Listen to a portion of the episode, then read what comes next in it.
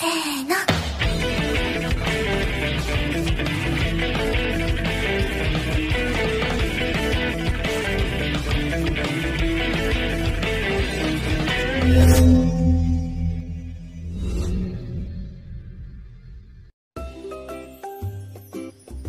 Ya halo Mina, selamat datang di channel Linda Anima. Channel yang membahas anime dan manga kalau ada mau dibahas saja Di video kali ini, aku akan membahas alur cerita dari anime Kimetsu Gakuen Valentine Hand. Anime ini merupakan episode ONA dari anime Kimetsu no Yaiba Yang terdiri dari 4 episode atau 4 bagian. Dibuat hanya untuk memeriahkan hari Valentine. Tokoh-tokoh di anime ini sama dengan tokoh-tokoh di anime Kimetsu no Yaiba. Tapi bedanya, di anime ini tidak ada pertarungan iblis melawan manusia. Sekali lagi tidak ada. Anime ini hanya akan bercerita tentang kehidupan sekolah biasa. Di mana Tanjiro dan teman-temannya akan menjadi siswa atau murid, sedangkan para Hashira atau Pilar akan menjadi guru. Ada juga tokoh-tokoh yang lainnya. Cerita akan berfokus kepada Zenitsu dan Tanjiro, yang mencari tahu bagaimana cara untuk menjadi populer agar mendapatkan banyak coklat di hari Valentine nanti. Bagaimanakah kelanjutannya? Baiklah, langsung saja. Nantikan data, hidupkan hotspot tetangga dan sambungkan ke wifi Anda. Inilah alur cerita Kimetsu Gakuen Valentine Hand.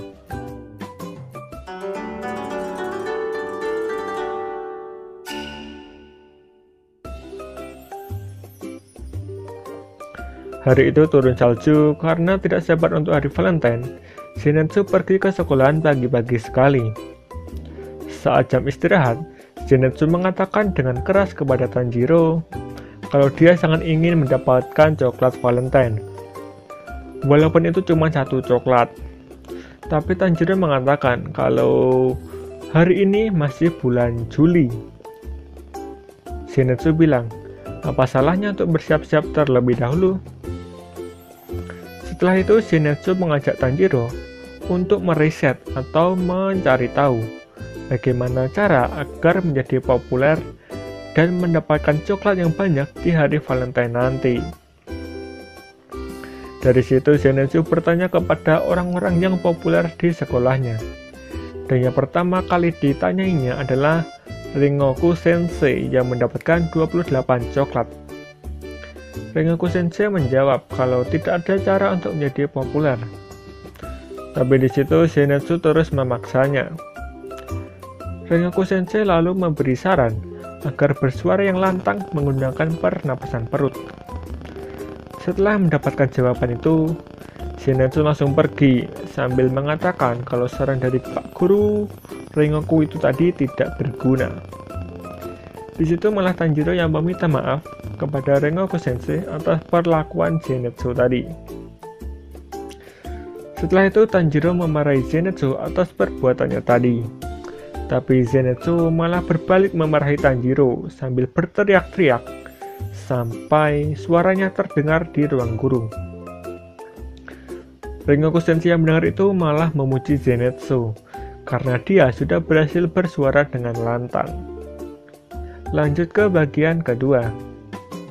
Orang kedua yang ditanyai Zenitsu adalah guru olahraga yaitu Gyu Sensei. Gyu Sensei menganggap kalau dirinya itu tidak populer. Tapi Zenitsu kembali mengata-ngatai gurunya itu dengan kata-kata kasar. Tanjiro langsung berkata ke Zenitsu kalau Gyu Sensei itu memang tidak populer, apalagi dia kesepian. Buktinya, Gyu Sensei cuma makan di sini sendirian. Gyu Sensei yang mendengar itu cuma bisa terdiam sambil tercengang. Lalu Gyu Sensei menjelaskan kalau dirinya ini tidak kesepian. Sambil makan roti nih ya, sambil makan roti. Dia berbicara kalau dia cuman nggak mau makan sambil ngobrol. Padahal nih ya, padahal dirinya sedang melakukan itu saat ini juga. Setelah itu, Gyu Sensei juga memberikan saran untuk menatap orang dengan mata yang bersinar-sinar. Tapi lagi-lagi Zenitsu menganggap saran dari gurunya itu tidak penting. Setelah itu Zenitsu pergi dan lagi-lagi Tanjiro yang harus meminta maaf ke gurunya atas perbuatan Zenitsu tadi. Setelah Tanjiro pergi, di situ Gyu Sensei kembali mengatakan kalau dia ini tidak kesepian. Cuman dia tidak mau makan sambil ngobrol.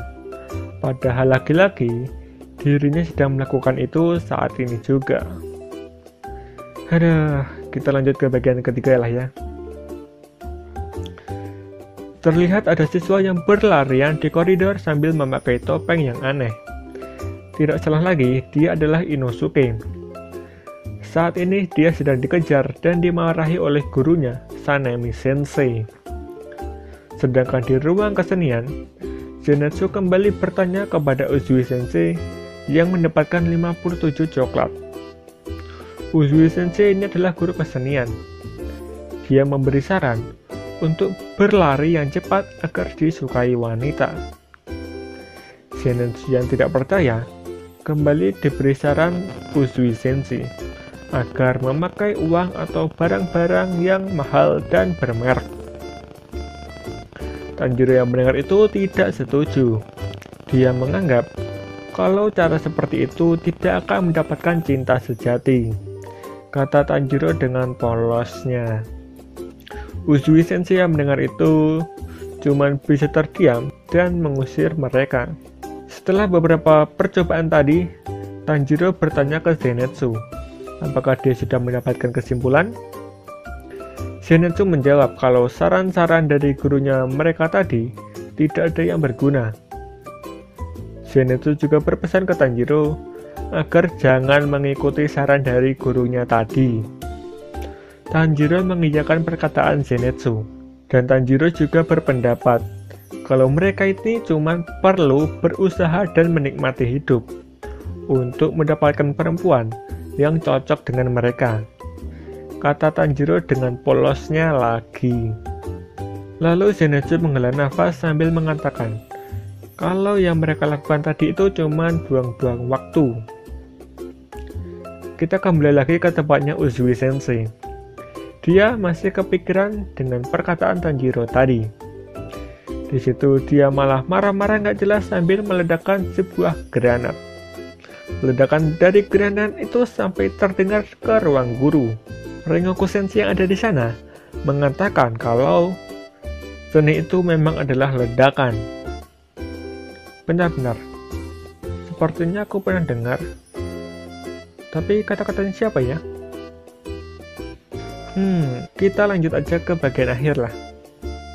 Di kelasnya Tanjiro, wali kelas mereka yaitu Kyume Sensei menginformasikan kalau akhir-akhir ini ada orang cabul yang berkeliaran. Orang ini sering mengincar wanita. Tanjiro yang mengetahui itu khawatir karena adiknya Nezuko juga ada di sini.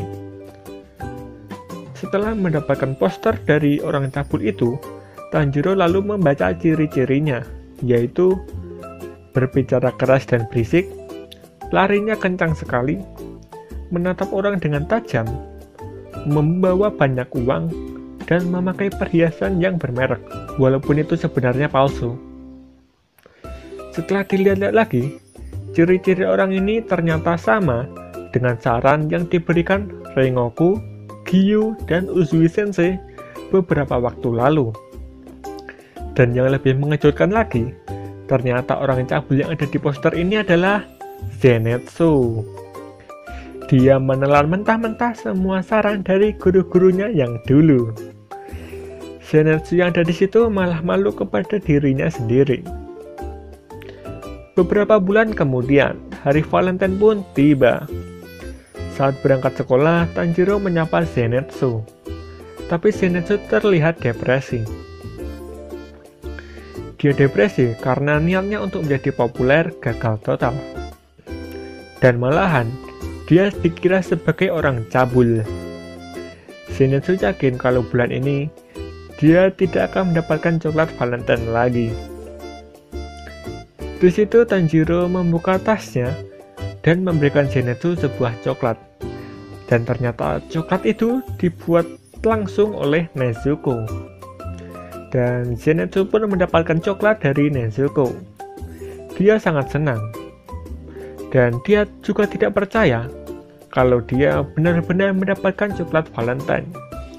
Di situ Zenitsu mengungkapkan kesenangannya sampai berteriak-teriak nggak jelas. Saat Inosuke dan Gyu Sensei lewat, dia juga diberikan coklat dari Nezuko.